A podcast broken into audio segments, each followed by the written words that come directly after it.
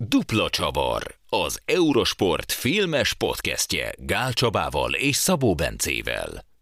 Sziasztok! Ma ismét maradunk azon a vonalon, amit legutóbb megkezdtünk, és nem egy aktuális filmről fogunk beszélgetni, hanem visszanyúlunk egy régebbi tematikánkhoz, és egy évfordulós filmet veszünk elő, mert hogy tíz éves egy olyan film, ami szerintem sokakban mély nyomot hagyott. Ez a Rush, ez az a magyar címén a Hajsza a győzelemért, aminek némi aktualitása is van, hiszen lassan annak az időszakában kerülünk az évnek, ahol ennek a filmnek a, a fő történése játszik. Ugye itt az ezerkilencszázhetvenhatos világbajnoki címért folytatott küzdelemről van szó ebben a filmben Niki Lauda, illetve James Hunt között, de nyugodtan meséld el, te Csabi, hogy mi is pontosan a filmnek a története, csak előbb bemutatom mai vendégünket, aki kollégám, Lantos András, mert ha autosportról van szó az Eurosportnál, akkor Lanti nélkül nem lehet beszélgetni. Szia Lanti, és köszönjük, hogy elfogadtad a meghívást. Sziasztok, és én is köszönöm, hogy meghívtatok.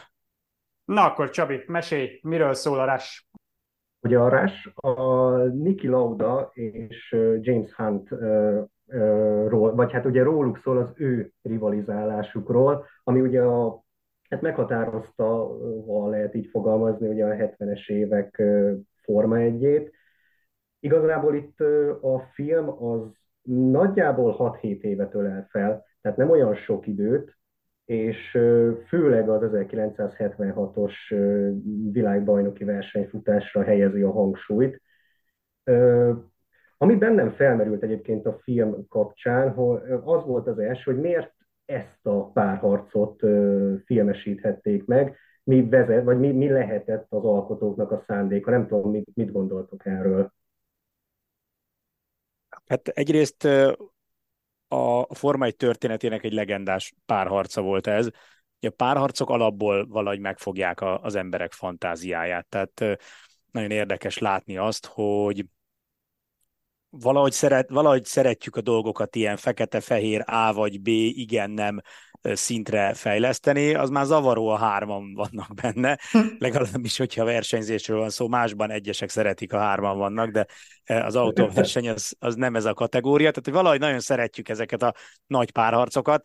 Én szerintem az is, az is nagyon, nagyon jó témává, alapanyaggá tette ezt a történetet, hogy két nagyon más karakter, tehát hogy nem csak két rivális a pályán, hanem két nagyon eltérő karakter az életben, amit aztán még tovább lehetett ugye éle, élezni a filmben, és kicsit ugye majd, hogy nem már klisésségig húzták ugye szét a két embert, hogy minél nagyobb legyen a kontraszt, de valójában a, a, akik ismerték őket, meg akik ugye írnak, meg beszélnek róluk, számtalan cikk, történet, könyv, mindenféle született róluk, szóval tényleg, tényleg kontrasztos volt a két karakter, és én azt gondolom, hogy az is uh, szerepet játszott ebben, hogy a Forma egynek a hőskorába próbáltak kicsit visszamenni, mert uh, ezt a részét a Forma egynek még sokkal kevesebben látták. Ennek ugye több előnye is van.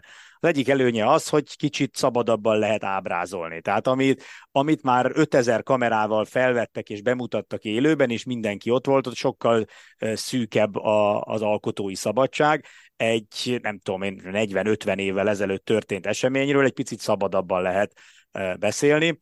Meg, meg ez nem annyira ismert, sokkal inkább kuriózum, főleg a fiatalabb nézőközönségnek ezeket az autókat látni, ezeket a, a versenyeket látni. Szóval szerintem ez is abba az irányba vihette a dolgot, hogy, hogy, hogy egy ilyen régebbi, több-több év, fél évszázaddal ezelőtt történt eseményt vegyenek elő. Meg hát állítólag amúgy ez már akkor fölmerült, tehát amikor vége lett ennek a klasszikus hetvenhatos szezonnak, állítólag már akkor felmerült, hogy na ebből valamit kellene csinálni, és akik filmmel foglalkoznak, én többeknek a véleményét olvastam így mostanában, azt mondják, hogy egész meglepő, hogy, hogy kétezer-tizenháromig kellett várni arra, hogy egy, egy film készüljön a, a Lauda Hunt párharcból. Abszolút egyetértek azzal, amit Lanti mond, megerősíteni is tudom, amit állítasz, mert fiatalabb nézőként én, amikor először láttam ezt a filmet, annak azért már jó pár éve, akkor én úgy ültem le megnézni, hogy nem tudtam, hogy mi a történet vége. Tehát nekem megvolt persze Niki Lauda főleg, valamennyire James Hunt neve is, tudtam azt is, hogy talán mind a kettőjük volt világbajnok, ez így, ez így megvolt az agyam hátuljában, de hogy ennek a konkrét párharcnak mi lett a vége? Én, én úgy izgultam végig a filmet, hogy fogalmam nem volt, hogy a végén végén mi történik. Tehát ez, ez ilyen szempontból abszolút igaz. Szerintem uh, egyszerűen javítsatok ki a tévedek, de most itt leszámítva a, a két évvel ezelőtti Hamilton-Verstappen uh, versenyfutást, olyan se nagyon volt, hogy ennyire az utolsó verseny utolsó köréig nyílt legyen egy világbajnoki cím sorsa. Tehát már ez önmagában egy, egy jó témává tette, és akkor még ott vannak azok a dolgok, amiket Lanti mond, a karakterek közti éles különbség, az, hogy egy kicsit be lehet mutatni a, a Forma egynek a hőskorát, ami szerintem, uh, arról majd Lanti beszél, hogy ezek mennyire hitelesek, de nekem egy ilyen nagy bájt adott a filmnek, hogy láthattunk ilyen régi kocsikat, és, és szerintem jól átadta azt is a, a film, hogy uh, ezek mennyire nem azok az ilyen modern mérnöki csodák voltak, mint amiket ma látunk, ezek az ilyen ultrabiztos uh, masinák, hanem, hanem ilyen kicsit olyan érzésem volt, mint amikor az Első ember című filmet néztem a Holdra szállásról, és úristen, ezzel a tragacsal mentek a Holdra? Itt is kicsit ez az érzésem volt, hogy te, te jó ég, ezzel mentek itt háromszáz kilométer per órával szinte? Tehát ez, ez nekem sokat adott a filmhez. És ugye itt akkor felismerülhet az a kérdés, hogy, hogy mennyiben adta vissza a Forma egynek a hangulatát és az akkori viszonyokat a film, mert hogy azért itt tényleg említettétek, hogy vagy hogy Bence pont az, ugye mondtad, hogy, hogy ezekben, a, ezekben az autókban mentek háromszáz kilométer per órával, tényleg hihetetlen. Mit, mit gondoltok erről? Azért nagyon nehéz erről bármit mondani, mert én magam nem néztem akkor még a Forma egyet, túl zsenge korban tartottam még akkor, és megmondom őszintén, hogy utólag se nagyon nézegettem vissza az akkori felvételeket. Vannak amúgy, tehát volt közvetítés, sőt, amennyire tudom, az a hetvenhatos év volt az első, amikor Magyarországon is készült Forma egyes közvetítés, jól emlékszem, az osztrák nagydíjat, a hetvenhatos osztrák nagydíjat adta először a, a magyar tévé, tehát a magyar közönség akkoriban találkozott először élőben a, a Forma egyel, de ugye itt fölmerült, hogy ezek az autók mennyire uh, hasonlítottak. Megjelenésben nagyon szépen megcsinálták őket. Azt ugye nem nehéz lecsekkolni, hiszen rengeteg fotó meg videó van uh, abból a korból. De maguk az autók egyébként nem Forma egyes szintű autók. Tehát uh, ezek uh, ef hármas autók, amiknek a, az alapjára felhúzták uh, a, az akkori Forma egyes autóknak a kaszniát. Uh, erre azért is volt szükség, mert uh, ugye azért a Akik, akik elvezették, ugye a pilótáknak is kellett vezetniük ezeket az autókat a belső kamerás képek miatt. Azért az fontos volt, hogy egyrészt nem mehettek gyök kettővel, aztán majd felgyorsítjuk a képet. Tehát a, a, a színészeknek is képesnek kellett lenni vezetni ezeket az autókat olyan tempóval, hogy azt utána el lehessen hitetni a nézővel, hogy ők gyorsan mennek éppen. Amúgy ez egy nagyon érdekes dolog, hogy, hogy hogyan használnak minden létező összes effektet, hogy ráz, remeg, kívülről, belülről repülnek a vízcseppek, a por, a kosz, a minden. Amikor mutatják az autókat mozgásban, akkor nincs egy ilyen fix kamera kép szinte, és ugye ezzel próbálják még tovább növelni azt az érzést, hogy, hogy ezek az autók most rettenetesen gyorsan mennek, és majd, hogy nem szétesnek a, a, a tempótól, mert hogy azért ez nem ef egyes tempó volt, ahogy ezeket az autókat fölvették. De, és, és nyilván, tehát akár ha megnézitek a, a, ugye a Le Mans filmet, a, most készült, nem fog eszembe jutni a, a címe, a Christian Bale-es.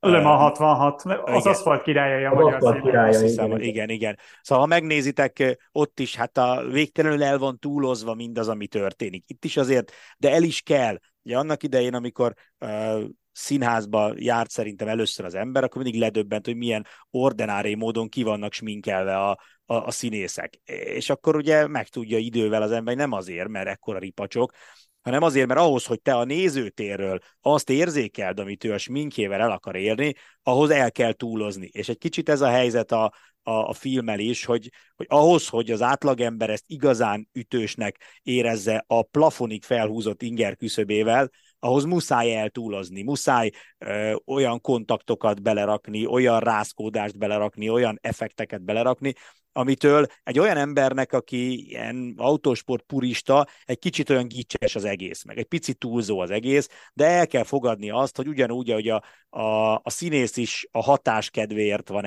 kisminkelve, itt is a jelenetek a hatás kedvéért vannak eltúlozva. De például szerintem annyira nem túlja túl a film, mint a, az emlegetett Aszfalt királyai, tehát nincs mindig egyel följebbi fokozat például. Ami ja, nem... igen, a hetvenkét fokozatú sebességváltó. Valahogy mindig lehet egyet még váltani, még egyet hátrébb húzni. Igen, igen. Na ezt itt például nem, nem érzékeltem. Tehát, hogy ja, igen, ez az ilyen túlpörgés, meg, meg, meg ilyen nagyon hiperaktívan vágott versenyfelvételek, ezeket persze látod, de, de hogy nekem nem volt irritáló. Mondom ezt úgy, hogy persze én nem is vagyok purista autósport rajongó, tehát egyébként... elképzelhető, hogy másnak ez zavaró volt. De azért, azért is hihetetlen, mert hogy azért a film nem nagy összegből készült, ugye ez a harmincnyolc millió dollár persze nagy összeg, de azért egy hollywoodi ö, filmhez képest ez nem, nem akkora összeg, és ahhoz képest néz ki amúgy nagyon jól a film. Tehát tényleg persze el van egyébként túlozva, ezzel egyetértek meg, én, tehát hogy így nem, nem annyira értek ebből a szempontból hozzá, de hogy amennyire egy picit így úgy laikusként, vagy csak ilyen koca forma egy nézőként, én nekem nagyon-nagyon működött ez a film, mert tényleg ilyen szédületes, profin megvágott és elkészített, egy, lehet, hogy túlzás, de hogy néha már-már ilyen, hát, ilyen ef egyes közvetítésre is hajazott, vagy talán próbáltak úgy vágni, úgy megteremteni azt az atmoszférát, amit már, amit most a, már a kétezres évek óta, kétezer-tízes évek óta csinálnak, és hogy meg, meg, meg főleg úgy, hogy azt olvastam, hogy a Ron Howard a rendező nem is igazán értette, vagy nem is igazán érdekelte a Forma egy, és ahhoz képest ilyen pöpec filmet csinálni a Forma egyről szerintem tényleg, tényleg le a kalapba. Hát Ron Howard Hollywood ultimate iparosa, tehát ő az, igen, akire bármilyen projektet rá lehet bízni, és egy stabil tíz per hat hetes szinten le fogja neked azt, a, azt hozni, és nekem ez a film ez jobb ennél, tehát hogy, de nyilván uh, amiben benne van a rendezés is, ami ahogy mondod, ilyen profi, de, de igazán jóvá meg aztán a, a karakterek teszik. Nem tudom, ezzel ti hogy vagytok? Na, szerintem is nagyon-nagyon jók a karakterek, és hát ugye mivel sose ültem Niki Lauda mellett, azt, hogy mondjuk Daniel Brühl mennyire hasonlít hozzá, azt meg a karaktere mennyire hasonlít hozzá, azt azok tudják megmondani, akik magát Laudát is ismerték, de hát ugye szerintem majdnem mindenki hallotta a filmmel kapcsolatban a történetet, hogy szerintem talán két hetet volt a, a színész ugye Laudával, és az egész ugye úgy indult, hogy Lauda rájellemző stílusban közölte, hogy kis kézipodgyásszal érkezzen, mert hogyha ha, ha nem érzi a, az összhangot, meg nem érzi azt, hogy őt hitelesen vissza tudja adni a színész, akkor mehet is haza, tehát, hogy ne lopják egymás, egymás idejét. És amúgy, ha belegondoltok, és azt hiszem, ezt talán Brühl el is mondta, hogy, hogy az egyik legnehezebb, és ezt nem, nem szeretném soha az életemben megtapasztalni, hogy milyen kegyetlenül nehéz feladat lehet szakmailag eljátszani valakit, aki aztán azt meg fogja nézni. Szóval, hogy nyilván tehát a lír király, a lír király nem jön oda majd, és nem mondja azt, hogy ez ne, nem így gondoltam, vagy nem így volt, nem így, nem így mondtam volna, nem ezt csináltam volna. Pokolian nehéz lehetett, és hát ez, ez a stresszelte is egy picit Brühlt az elején, hogy, hogy, hogy valaki olyat kell vászorra vinnie, aki maga él, akivel kapcsolatban rengeteg embernek saját személyes tapasztalata van, hallották őt beszélni, látták őt nézni, mozogni, gesztikulálni, sokan ismerték is, távolabbról vagy közelebbről, úgyhogy emellett két hetet voltak, voltak együtt, és, és, és sikerült aztán ö, zseniálisan. Tehát az, abban majdnem mindenki egyetért, hogy, hogy én, én úgy olvastam, meg azt láttam, meg nekem is az az érzésem, hogy szerintem a Lauda, mind a két karakter nagyon jó lett, de szerintem a Lauda karakter nálam magasabban van, méghozzá nem kicsivel sikerült uh-huh. jobban, mint a Hunt karakter. Egyetértek, meg talán valamivel árnyaltabb szerep is a, a Laudáé, mint, mint a Hunté, de nekem Daniel Brühl amúgy régóta az egyik ilyen kedvenc, a fajta színészem, akiről nem sokan hallottak, vagy sokan ismerik az arcát, de nem sokan tudják megmondani a nevét, és, és zseniálisan hozzá ebben a filmben is abszolút uh, Laudát. Ugye ilyen tipikusan karakterszínész, ugye nem, nem pár, hanem, hanem tényleg így bele tud bújni egy-egy karakternek a, a, a bőrébe. Ja, és még annyit Lanti, amit mondott, és ráadásul ugye, hogy a Lauda nem is egy könnyű személyiség, tehát hogy még, még ott aztán tényleg, ha, ha úgy teljesített volna, vagy, vagy a, ha rosszul teljesített volna Lauda megítélése szerint a Daniel Brühl, ott közül kapott volna hideget, meleget. Tehát, hogy azért volt, volt itt nyomás, volt nyomás rajta. Ö, és végül is azt is mondhatjuk, nem, hogy, hogy a film valamilyen szinten ennek köszönheti talán ezt a cool státuszát, mert szerintem azt azért elmondhatjuk, hogy itthon ö, szerintem egész sokan ismerik és hivatkoznak erre a filmre. Szerintem is.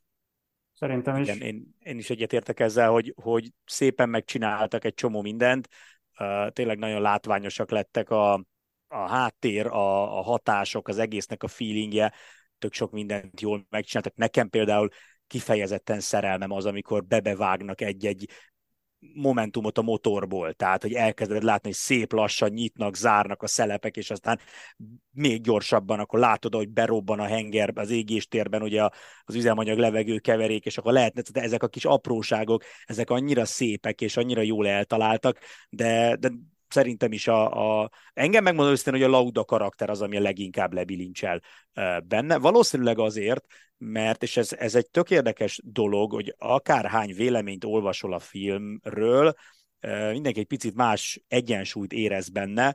Tehát, hogy a, attól is függ szerintem, hogy kihez melyik karakter áll egy kicsikét közelebb. De talán ez is meg tudja fogni amúgy a, a nézőt, és ezért is lett ez egy nagyon érdekes dolog, mert az a fajta fekete-fehér, jobb vagy bal, on vagy off, ez a, ez a kétpólusú dolog, amihez valami miatt az ember nagyon kötődik, ez ilyen kicsit azonosulási módon is meg tud jelenni. Tehát, hogy a, a szétesettebb, léhább, nem annyira koncentrált típusú néző jobban tud azonosulni Hunttal, a kicsit kolerikusabb, fegyelmezettebb ember megtalálja az azonosulási lehetőséget a Laudával, és nekem az nagyon tetszik a filmben, hogy szerintem tök jó íve van annak, hogy nem magasztalja föl egyik karaktert sem. Tehát, hogy uh-huh. van olyan rész, amikor, amikor kifejezetten Laudát érzed úgymond nyeregben a film szempontjából, hogy ő most a karakter, a, akire nézőként felnézel, és azt mondod, hogy igen, ő. És vannak jelenetei a filmnek, amikor nagyon szépen ellensúlyozza ezt, és, és, és abszolút egy, egy, egy pozitív, karak, pozitív pozícióba helyezi a Huntot is. Úgyhogy szerintem ez egy nagyon fontos dolog volt, hogy ne, ne tolódjon el, ne legyen elfogult a film, sem versenyzői szempontból, sem szakmai szempontból, sem pedig emberi karakteri szempontból egyik, egyik sztár felé sem, mert az, az valószínűleg a, a rajongóknak egy jelentős részét megfúrta volna. Igen, igen, és ugyanúgy megvan egyébként az is, hogy bizonyos pontokon meg mind a két karaktert tudod nagyon utálni, Nem, nem tartósan, de, de azért vannak bőven jelenetek, amikor a feleségét részegen cseszegető Huntot látod, amikor azért úgy el, elásod magadban a karaktert. Kicsit ilyen szempontból olyan a film, mint a Prestige, vagy a, hogy hívják magyarul, Tökéletes trükk című Nolan film, amikor egy-egy ponton ott is mindkét karaktert nagyon-nagyon tudod utálni. Aztán ott a végkifejlet sem annyira pozitív, itt azért a végére mind a két karaktert karakter megkapja a, a maga méltatását a filmben, tehát egy, egy kerek szép lezárása van, meg, meg ahogy lekerekítik a filmet, talán a végén hozzák a leghangsúlyosabban elő azt a vonalat, hogy, hogy uh, hogyan viszonyulnak ezek a karakterek a sporthoz, magához. Ott ugye a végén van a beszélgetés kettőjük között a reptéren, amikor uh, arról beszél a Hunt, hogyha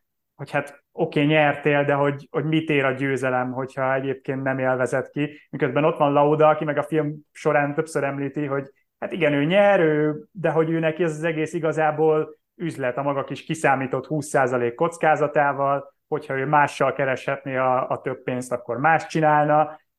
Neki a győzelem az ilyen matematika, vagy ilyen, ilyen kerekítési probléma, hogy most akkor nyert, vagy nem nyert.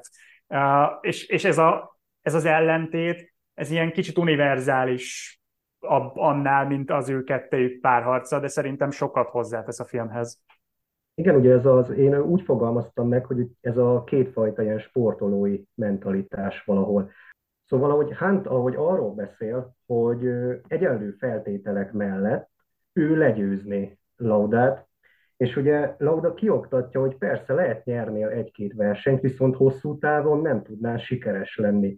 És ugye én nekem tényleg ez, ez maradt meg, hogy nekem emiatt univerzális még ez a, ez a film, mert a versenyzésről és a sport iránti ez, ez a kettős hozzáállásról szól, hogy ugye Huntot nem érdekli olyan szinten a verseny, hogy majd ő hosszú távon mit fog ebből kihozni, ő tényleg a pillanatnak él, mert egy ilyen személyiség. Lauda ezzel szemben meg teljesen ő, magáévá teszi ezt az egészet, tényleg mint egy ilyen gép működik, és ő, ő számol és kalkulál, és szeretne hosszú távon sikeres lenni, amit úgy tűnik, és ezt egyébként talán látjuk más sportágakban is, tényleg így lehet elérni, hogyha egy kicsit aféle géppé válik az ember, így tud minél inkább ő, nagyobb eredményeket, eredményeket elérni.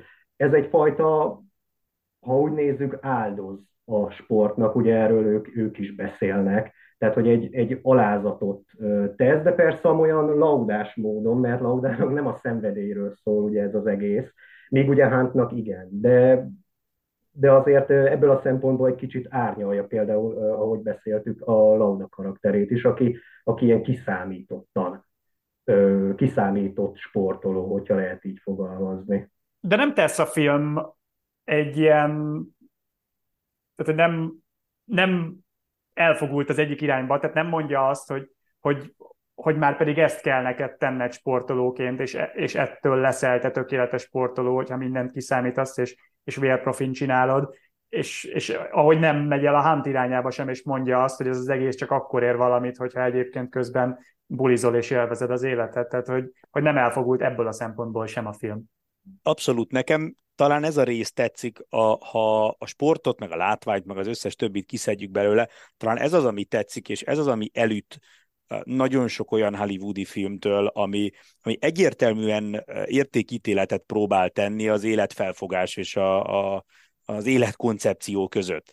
Tehát, hogy vagy, vagy fölmagasztja, ugye általában legtöbbször ugye látjuk ezt, ezt a fajta ilyen szenvedélyes, az érzelmek által vezérelt, nem nagyon gondolkodó, hallgass a szívedre, éld át a pillanatot, és ne, gondol, ne gondolja holnapra, ma élünk, stb. stb. Életfelfogást propagálja nagyon sok film. Tehát egyértelműen azt látjuk, hogy a pozitív karakter az ezt az életfelfogást vallja, és a legvégén a film története úgy is alakul, hogy a siker, a, az öröm, a boldog élet, a nem tudom én, az azé lesz, aki nem gondolkodik, aki az érzelmeire hallgat, aki, aki nem kalkulál, csak, csak él a mának. Viszont ebben a filmben nagyon tetszik, hogy bemutat egy, egyrészt egy más karaktert, és tényleg, ahogy mondott Bence, nem, nem hasonlítja össze, vagy nem, nem teszi úgy mérlegre, hogy azt mondaná, hogy akkor a, az egyik az eredményes élet, az egyik a sikeres sportoló, a másik a, az eredménytelen, meg az unalmas, hanem mind a kettő szerethető, mind a kettő sikereket ér el a maga módján, és, és nincs ez a fajta ilyen mérlegre tétel. Én ezt úgy tudnám nagyon jól hétköznapi e, példával e, bemutatni, hogy biztos ti is hallottátok már sokszor, hogy valahol bulit rendeznek éjszaka. És akkor ugye nem tud aludni a szomszéd. És akkor másnap megy a, nem most már ilyen Facebook csoportokba zajlanak a települési, meg a kerületi viták, és akkor a Facebook csoportban megy, hogy az anyád, meg dögöljön meg a tyúkod, mert hogy én nem tudtam aludni miattad, egész éjszaka bulisztál. Jön ugye a válasz, hogy nem tudok róla, hogy ilyen unalmas az életed, és hogy fa, ilyen fapofával ülsz a négy, stb. És ugye nem, tehát nem, nem tudják az emberek megérteni azt, hogy aki negyven pálinkával a gyomrában üvöltő zenét hallgatva érzi jól magát, ő nem menőbb, és nem érdekesebb, és nem izgalmasabb, mint aki a négy fal között a szörmepapucsában a, nem tudom én, a gazdatévét nézi aznap reggel. Tehát mindenkinek megvan az, ami az ő életében örömöt ad, ami, ahogyan ő az életét tudja élni, és nekem nagyon tetszik az, hogy nem próbálja a, a hollywoodi klisék mentén a Hunti ö, ö, ilyen kicsapongó, alkoholnők, ö, élem az érzelmeimet típusú életet, a Laudának e, fel, e fölé a, a nagyon fegyelmezett, számító, kigondolom, mindent összerakok ö, életfelfogás fölé helyezni, hanem szépen egymás mellé teszi ö, a kettőt, és, és azt mondja, hogy ugyanúgy jogod van neked boldogságot találni azon az úton, hogy te kiszámolod, hogy hány százalék a, a veszély, és ha már huszonegy, akkor nem indulsz, és, és, és hogy, ne, hogy nem iszol meg egy sört sem, mert neked arra nincs szükséged, mint, mint ahhoz is joga van, hogy valaki úgy találja meg a boldogságot, hogy harminchat nővel fekszik le egy verseny hétvége alatt, mint hogy állítólag ezt Hunt megcsinálta, bár elég erőteljesen túlzónak tűnik, de ki tudja, meg hogy, hogy ugye az egy érdekes jelenete amúgy a filmnek, hogy az autóba ülés előtt még benyom egy pezsgőt, a, ugye még a legelején a Forma hármas versenyen, tehát hogy, hogy ott, ott ez egy érdekes jelenet, de mindegy. Szóval, hogy ez a lényegben, hogy nekem nagyon tetszik az, hogy nem akar, nem akarja kimondani azt, hogy ez az igaz ösvény, és te meg egy unalmas, savanyú pofa vagy, vagy azt sem mondja, hogy csak így lehet hozzáállni, és te nem érsz semmit, mert soha nem fogsz eljutni sehova, mert nincs benned fegyelmezettség, meg összeszedettség, meg mit tudom én, hanem szépen teszi egymás mellé ezt a két karaktert a film, és nekem ez a része nagyon-nagyon tetszik.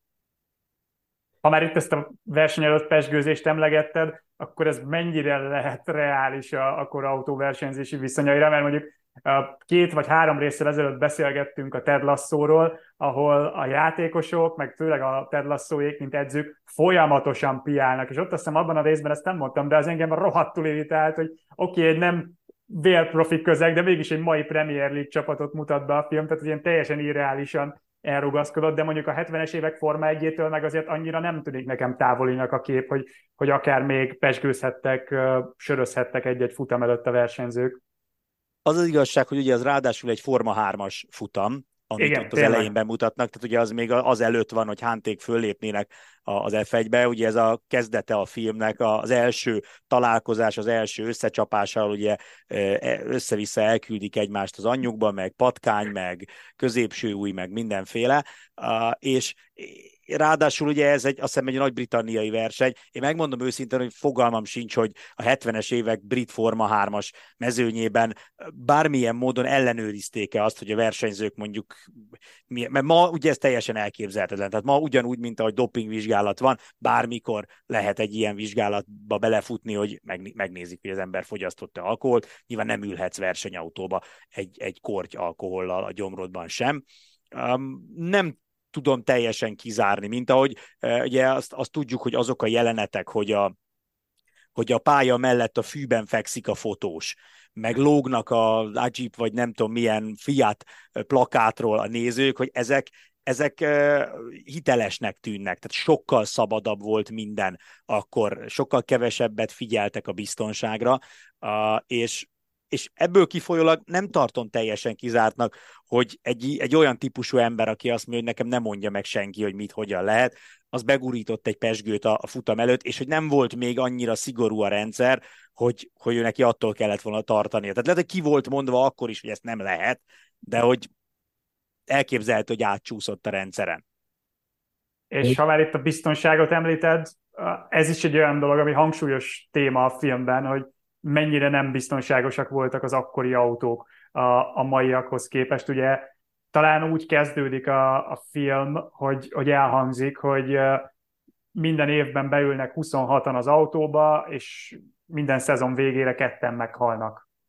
Igen, és ez ugye nem egy, nem egy a film által kitalált hangzatos mondat, hanem ezt állítólag Jackie Stewart mondta is. Tehát, hogy ez, ez akkoriban tényleg egy közszájon forgó dolog volt, és igen, tényleg rengetegen haltak meg uh, akkor a, a Forma egyben. Egyszerűen azért, mert se a pályák, se az autók nem voltak annyira biztonságosak. Ez a kilencvenes évektől kezdődött el úgy igazán, uh, amikor... amikor uh, a figyelem középpontjába került az autósportban az, hogy a biztonság. Nyilván ebben benne volt a tévéközvetítés, benne volt az, hogy egyre több halálesetet láttak az emberek, egész széles közönség borzadt el a haláleseteken, például Ayrton Senna halálesetén, és, és egyszerűen nem lehetett más csinálni, mint, mint azt mondani, hogy vagy, vagy ki fogják tiltani a tévéből a Forma egyet, vagy biztonságossá kell tenni, mert az nem járja a kilencvenes években, meg a kétezres években, aztán végképp, az már nem fér bele az ember világképébe, hogy te végignézed azt, hogy valaki meghal,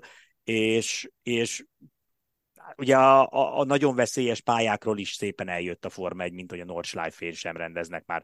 Nem is alkalmas az a pálya biztonságos Forma egyes rendezésre.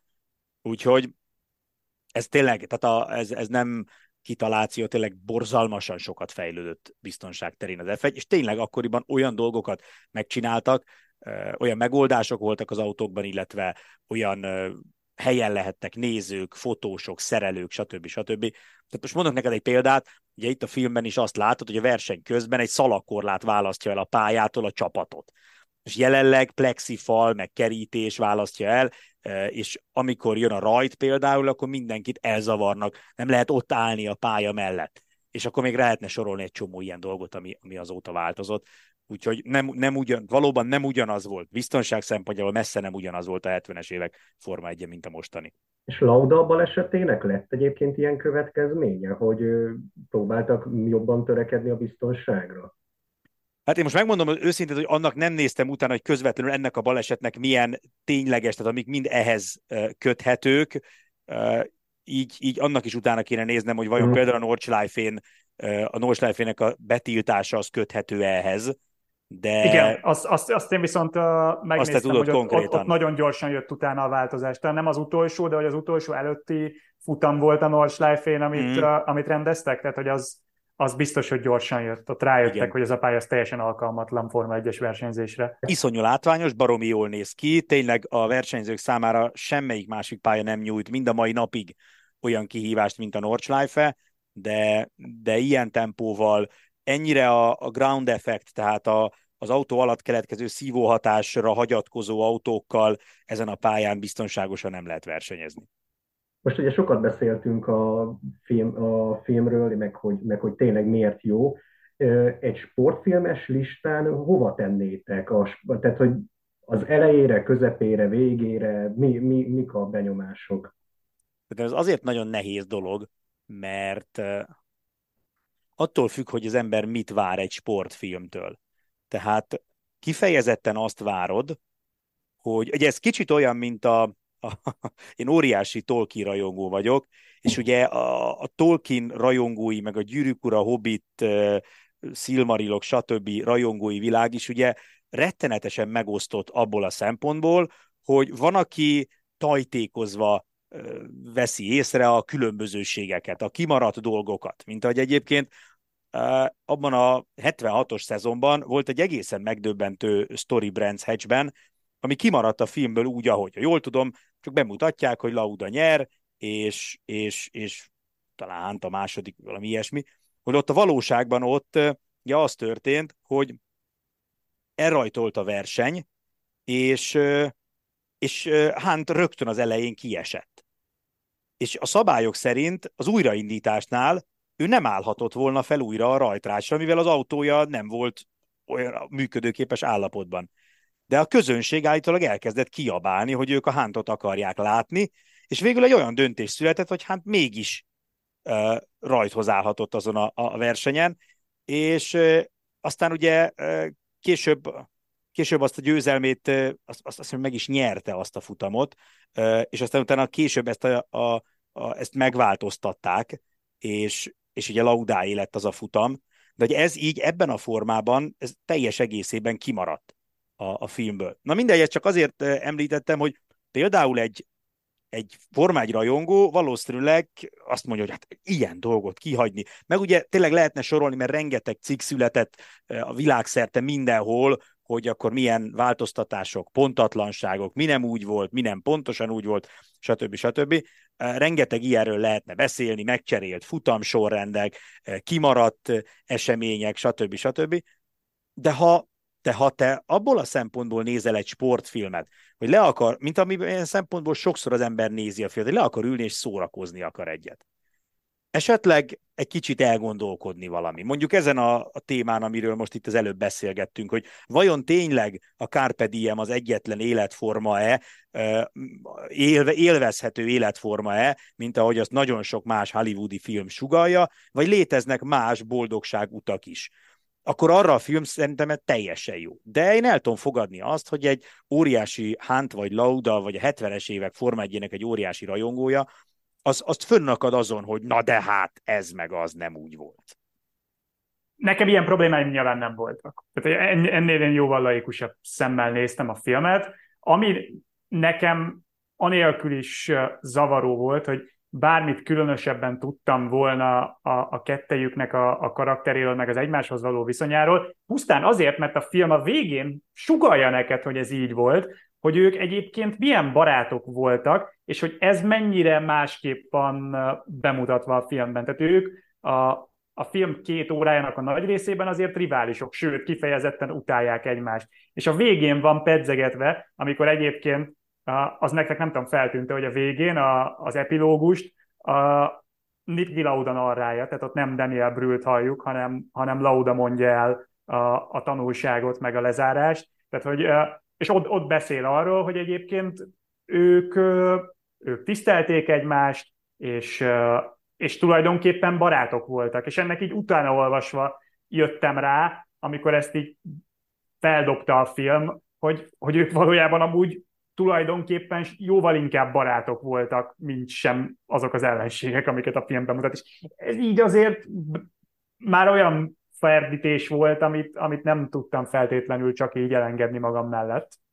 Igen, egy picit ez olyan, mint a, a, a, ha az Amadeus című film megvan nektek, hogy ugye a, a Salierinek meg a Mozartnak az, az ellenségeskedése, és hogy ugye nagy, a valóságban nem volt ilyen, kevésbé is ismerték talán egymást. Én nekem erről egyébként ez jutott eszembe, mert ezt én is olvastam, hogy, hogy ők még lakótársak is voltak, ugye akkor, mikor a Formula háromban versenyeztek, szóval igen, a film itt ehhez képest persze torzít ezen, viszont ha én úgy nézem, hogy mint egy, mint ténylegesen egy sportfilm, ami, a, ami egy univerzális és és a sportról szól, meg két figurának az ellentétéről, szerintem, ak- ak- akkor tényleg azt tudom mondani, hogy valahogy így kell kinézni egy sportfilmnek. Mert közben, mert közben meg az, az is izgalmas, hogy amúgy talán, mintha egy életra, életrajzi filmnek is elindulna valahol az elején, aztán nem az lesz belőle szerencsére, mert ugye ezeket a dolgokat elhagyja belőle, mint hogy hosszabban, eleve, hogyha egy hosszabb lenne valószínűleg, hogyha egy életrajzi film lett volna most csak két két fickóról, de, de így nem, ezeket elhagyja, és, és nekem azt tetszik még ebben a filmben, hogy, hogy ugye ez a, Lanti mondta, hogy ugye összefésüli a két figurát, és, és tényleg ilyen egyenlő teret hagy neki. Lehet, hogyha megnéznénk időben is, hogy ki mennyit szerepel a vásznon, szerintem megegyezne majd, hogy nem ez a, az, az az idő. És a, a filmre úgy még az is jellemző, tehát hogy ez, az, ez az arányosság, hogyha megnézitek, az első egy órája szépen felvezeti azt, ami utána az utolsó egy órában vagy ötven percben történik. Ott hát kevesebb, ugye... kevesebb a verseny, és akkor utána meg ö, elengedi a gyeplőt, és egyre több a ö, verseny. Hát ugye szinte egy óránál történik a, a Nordschleife és baleset. Uh-huh. Azzal indul a film, hogy, hogy a, a Lauda szemszögéből elmondják, hogy mi a mi lesz nagyjából a sztori, és hogy ugye a Lauda így vezeti be, hogy ő két dologról ismert, a párharcáról Hunttal, és arról, ami ezerkilencszázhetvenhat. augusztus akárhanyadikán történt vele. Ez a felvezetés, és utána mire eljutunk a, a balesethez, az, az gyakorlatilag a film fele, tehát ilyen szempontból tökéletes az ütemezés, és onnantól meg ugye a, egészen az utolsó tíz percig, ami az epilógus, zajlik a, a világbajnoki küzdelemnek a, az érdemi része. Tényleg, tényleg nagyon jól van ütemezve, és nincs salang ebben a filmben. Basszus, visszagondolva tíz évvel korábbra, mennyire üdítően hat egy kétórás filmet látni. Nem, nem két és fél, nem három, nincs, nincs végtelen elnyújtott jelenet. És minden. Nem érzed, hogy még kéne bele valami, mert annyira jó. Nem, van nem, nem, nem. Nyilván, hogyha ha a Forma egy rajongó lennék, és ezek a dolgok, amiket Lanti emlegetett, kimaradtak, és a, akkor valószínűleg kicsit úgy csapkodnám a falat, hogy azt azért, azért csak beletehették volna, de, de így nem. Így, így abszolút sallangmentesen végigfut ezen a sztorin, és nem érzed úgy, mintha bármit vesztettél volna. Illetve szerintem nagyon nagy csalás az, amit ugye sok külföldi újságíró, meg magyar újságíró is csinált, hogy szépen összegyűjtötte a pontatlanságokat, hiszen ugye erről beszéltünk az elején, hogy ez a múltban egy, egy, egy olyan annyira, annyira régen történt esemény, hogy valójában azért kíváncsi vagyok, hogy hány olyan ember lett volna, aki felkészülés nélkül odaül és megnézi a filmet először, és elkezdi mondani, hogy nem így volt, nem így volt, nem így volt, nem így volt, nem így volt. Most mondok egy példát, amit csípőből egy autósport rajongó tudja, hogy nem úgy volt. Ugye a Nordschleife és futamnak az elején, tényleg egyébként a valóságban is úgy történt, hogy volt egy ilyen box utcai káosz, ott talán emlékeztek, hogy ugye uh-huh. bejön Lauda, Hunttal hamarabb végeznek, ővel ott szerencsétlenkednek a kerékcserénél, nem tud kijönni, mit tudom én. Tehát nyilván nem pont úgy nézett ki, de volt egy ilyen box utcai őrület. De hogy aki ismeri a Nordschleife-ét, az pontosan tudja, miközben Lauda áll bent a boxban, közben Huntot már mutatják a Carousel nevű kanyarban, ugye ez a döntött kanyar, ami ilyen uh-huh. betonlapokkal van lefedve. Na most a Carousel az a pálya utolsó harmadában van, ez azt jelenti, hogyha ez így történt volna, akkor Laudának lett volna az első box kiállás után, nem tudom én, tizenhárom kilométer hátránya uh, Hunttal szemben, amit a büdös életben nem dolgoz le uh, utána, uh, tehát hogy, hogy nyilván ekkora hátránya nem alakult ki. Ez egy olyan apróság, amit egy motorsport rajongó észrevesz, mert tudja, hogy a Carousel hogy van. Nyilván a rendező szerette volna beletenni a Carousel kanyart, mert a pálya egyik leglátványosabb része, csak, na de érted, ilyenből van egy csomó apróság, de ki az, aki elemezgetés nélkül első megnézésre megmondta volna azt, hogy nem így volt, nem így jöttek a futamok sorba. Ugye van egy jelenet, ahol, a, ahol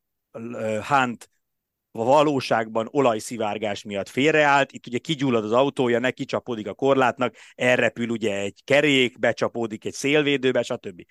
Ez nem így volt, de ki az, aki ezt megmondta volna, amikor legelőször látja, hogy én tudom, hogy hetvenhatban nem így történt. Nagyon kevesen lettek volna. Persze utólag nagyon egyszerű végigbogarászni a hetvenhatos szezont, és megkeresgetni, hogy mi nem pontosan úgy történt, de ha valójában csak hátradőlsz, és élvezni akarod az egészet, és és ne, pont nem véletlenül hoztam egyébként a, a Gyűrűk urát hasonlatnak. Ha nem az a célod, hogy te a, a Tolkieni könyvet akarod visszakapni, hanem hátra akarsz dőlni, és szeretnél nézni egy jó filmet, arra ez teljesen alkalmas. Én meg tudom érteni, ha valakit ezek a dolgok zavarnak, de azt nem ajánlom senkinek, hogy úgy nézze meg ezt a filmet, hogy előtte elolvas három cikket, hogy mik a pontatlanságok, és utána azokat keresi, mert ha nem erre összpontosítasz, akkor ez egy nagyon szórakoztató kis film. Én például kifejezetten élveztem azt, hogy nincsenek ilyen elnyújtott versenyzési jelenetek. Tehát ugye van egy ilyen betegség, hogy a, az autós üldözés tizennégy és fél perc. A csata jelenet, amikor Stallone birkózik a nem tudom én kivel, az, az hat perc, nyolc másodpercen keresztül. Nem érdekel, nem akarom. Legyen egy kis bunyó köztük, aztán menjen tovább a történet. És ebben ez nincs. Tehát élvezetes, gyönyörű képek vannak bevágva a szelepekről, a hengerről, a kipufogócsőről, látod, ahogy megy a meccs, de kellő ütemben folytatódik a történet, és nincs túlzásba víve se a romantika, se a lélektan, se a puszta versenyzés, hanem van szerintem egy tök jó, tök jó egyensúlya az egésznek, legalábbis számomra. Amúgy az, az ilyen rosszabb sportfilmeknek talán az ismérve ez, nem? Mikor már nagyon elkezd, elkezdjük esetleg, vagy elkezdi az ember azt vizslatni, hogy mi, hogy volt a valósága. Mert hogy szerintem pont ami, amit a Rush tud, hogy nem, nem, nem ezen kezdünk el gondolkodni. Például én nem éreztem azt, hogy most itt mindennek után fogok nézni, hogy, mert nem, nem ez az elsőrendű célja ennek a filmnek, vagy egy jó sportfilmnek nem ez az elsőrendű célja, hanem hogy hasson rád, hogy valami történetet átadjon, és az, és az működjön. Tehát, hogy legyen valami olyan mondani valója, ami olyan frappáns dolog, ami téged érdekel. Nem, nem pedig az, hogy esetleg a valóságban. Igen, hogy, igen. Hogy igen. És, bocsánat, csak annyit még, hogy azért azt is tegyük hozzá, hogy rengeteg munka került bele a filmbe, hogy, hogy hiteles legyen. Tehát azért az, hogy föladják az utolsó kenetet Laudára, megtörtént. Állítólag ez a húsz százalékos dolog is tényleg egy szavajárása volt, sőt, ott azon a konkrét uh, Nordschleife és uh, versenyzői elbeszélgetésen, ahol ugye fölmerült, hogy ne legyen futam, ott állítólag ezt ténylegesen elmondta. Az is megtörtént. És ami engem leginkább meglepett, hogy olvastam egy cikket, ami szerint az az újságírói kérdés is megtörtént, amit én nem akartam elhinni, hogy létezik ekkora tahó a világon, aki egy ilyen, ilyen helyzetbe került embertől tényleg megkérdezi azt, hogy nem gondolod-e, hogy a házasságod rá fog menni arra, hogy összeégett az arcod, és állítólag ez ténylegesen megtörtént, uh, és, és, és, és, és valaki ezt feltette Laudának. Hozzáteszem, Hunt is verekedett újságíróval, de nem, nem emiatt az eset miatt. De hogy szóval egy csomó apróság van benne, amire csípőből lehet, hogy azt mondanád, hogy színes ceruza, és valójában megtörtént. És utána jártak, és tudták, hogy, hogy úgy teszik bele a filmbe, hogy ez a valóságot tükrözi. Én ehhez tényleg csak annyit tennék hozzá, hogy, hogy ahogy a film nem tesz különbséget, vagy nem, nem hajlik a, az egyik vagy másik életstílus, vagy sportolói hozzáállás felé, úgy viszont szerintem nekünk érdemes azt javasolni mindenkinek, hogy, hogy, hogy, hogy az ilyen történelmi Vagy, vagy valós eseményeken alapuló filmeket próbálja meg tényleg úgy nézni, hogy, hogy megpróbálja élvezni a cselekményt, és nem feltétlenül a hibákat keresi benne. Igen, mert, mert az szerintem egy, egy, egy egészségesebb formája a filmezésnek. Igen, ráadásul tényleg, ahogy beszéltük, ez a film annyira gyönyörűen van megvágva, profin van megrendezve, csodálatos a zenéje, tehát hogy olyan összhatása van az egésznek, hogy, hogy így szinte így azért mondtam, hogy fel sem kellene talán sokakban, persze biztos van olyan ef egy rajongó, akiben felmerül, hogy belekössön, de hogy valahogy nem annyira működik az egész történet, hogy nem, tényleg nem ez kellene, hogy legyen az elsődleges. Uh-huh. Én, én azt javasolnám mindenkinek, aki még esetleg nem látta a Rush-t, és most, most fog eszébe jutni, hogy hú, ezt meg kéne nézni. Először nézze meg. Most már, hogyha meghallgatott bennünket, akkor azért sok részletre felhívtuk a figyelmet, de tényleg úgy érdemes ezt nézni, hogy az ember először nézze meg úgy, hogy hátradől és csak nézi. Aztán, ha kíváncsi rá, hogy ebből mi a színes ceruza, akkor utána olvasson ennek utána, és nézze meg még egyszer, és akkor az egy más élmény lesz. De adjon egy esélyt a filmnek az ember úgy, hogy nem azt kurkásza, hogy, hogy, hogy mibe lehet belekötni, meg mi nem pontosan úgy történt, hanem élvezze az autók hangját, az autók látványát, a, a gyönyörű felvételeket, a, a, az ötleteket, amik vannak benne, és egy picit egyébként a, ezt a két, két karaktert, két nagyon eltérő karaktert, amit csak magamattom is, de nagyon örülök, hogy ennyire egyenrangú félként kezel a, a, a film, és nem, nem részrehajló. Ez végszónak is tökéletes lenne. Még egy kérdés maradt bennem igazából. Tíz évvel ezelőtt kaptunk akkor egy olyan Forma egyes filmet, és igazából ez volt az utolsó nagy költségvetésű Forma egyes film, ami nagyjából azért általánosan tetszett mindenkinek, viszont jövőre talán, jövő után jön a következő, mert hogy forog már, ugye Brad Pitt főszereplésével egy napjainkban játszódó, nem valós történetet feldolgozó, hanem, hanem fiktív eseményeken alapuló uh, Forma egyes film. Ti erről a projektről mit gondoltok? Ilyet, ilyen sztorit érdemes készíteni, hogyha a Forma egy világában akarunk filmet csinálni, vagy lenne még inkább, érdemesebb lenne még inkább visszanyúlni egy másik hasonlóan érdekes történelmi párharchoz, mint amilyen Hunté vagy Laudáé, Hunté és Laudáé volt? Én azt gondolom, hogy, hogy ez is érdekes lehet. Talán ilyen még nem volt, úgyhogy így, ha meglátjuk, hogy milyen lesz ez, azért Brad Pitt, Javier Bardem is szerepelni fog benne, tehát a casting jó, amit olvastam, sztori nekem az ígéretesnek tűnik, én inkább úgy tényleg ezt tudnám mondani, hogy, hogy jó, hogy lesz egy ilyen is, aztán hát meglátjuk, hogy milyen lesz. Azt gondolom, hogy ennek a, bár, bár nem olvastam nagyon sokat erről a filmről, hogy mi a cél, de nem lepne meg, hogyha valami hasonló célt szolgálna egy picit, mint a Netflix sorozat, tehát hogy népszerűsíteni próbálja a, a Forma egyet ilyen módon az amerikai tulajdonos. Pont ezért szerintem teljesen más lesz ez a film. Tehát amit mondtál, fiktív történet, viszont a mai uh, kor, én szerintem ennek sokkal inkább lesz egy ilyen szerepe, hogy hát ha olyan emberekhez is eljut a forma egy mai millióje, feelingje, ami a, a, akik egyébként nem találkoznak vele, és emiatt, mikor rájönnek, hogy ilyenből van igazi, akkor, akkor, akkor meg fogják nézni, vagy elkezdik követni a, a, az ef egyet. Totál más dolog lesz egy ilyen film. Ugye nem, semmi nem köti az alkotót ilyen szempontból, vagy hát nyilván Reméljük, hogy nem olyan lesz, mint a Stallone-féle film, hogy énekel az autóban, mert ugye azért az, az, én imádom Stallone-t, az egyik nagy kedvencem, de az kellemetlen volt. De hogy, hogy nyilván azért a Forma egy realitásaihoz köt, köt, vagy a realitásai kötni fogják az alkotó kezét, de egy sokkal nagyobb szabadság lesz, nem fog felmerülni a filmmel kapcsolatban, hogy így volt, vagy nem így volt. Esetleg felmerülhet az, hogy ez így reális, vagy nem reális, Um, hogy mondjuk huszonhétszer húzza hátrafele a váltót, és még mindig fölfele tud kapcsolni, de, de amúgy, amúgy egy, egy egészen más milliót teremthet meg. Egyrészt egy más világát fogja a Forma egynek, tehát a, a, a hőskorból, ahol tényleg azért nézted a Forma egyet, mert ezek az emberek, és ugye ezt Hunt is egy picit pedzegeti ezt a témát, Hogy, hogy csodáltad azokat az embereket, akik az életüket kockáztatják azért, mert szeretnek gyorsan menni egy versenyautóval. Most, most már ez a feeling nincs meg annyira a Forma egyben. Még mindig tudod, hogy meg lehet halni. És, és még mindig látod, hogy ha mostanában hála Istennek nem is a Forma egyben, de azért ugye ott is volt, de, de a betét szériákban is azért rendszeresen vannak halálesetek.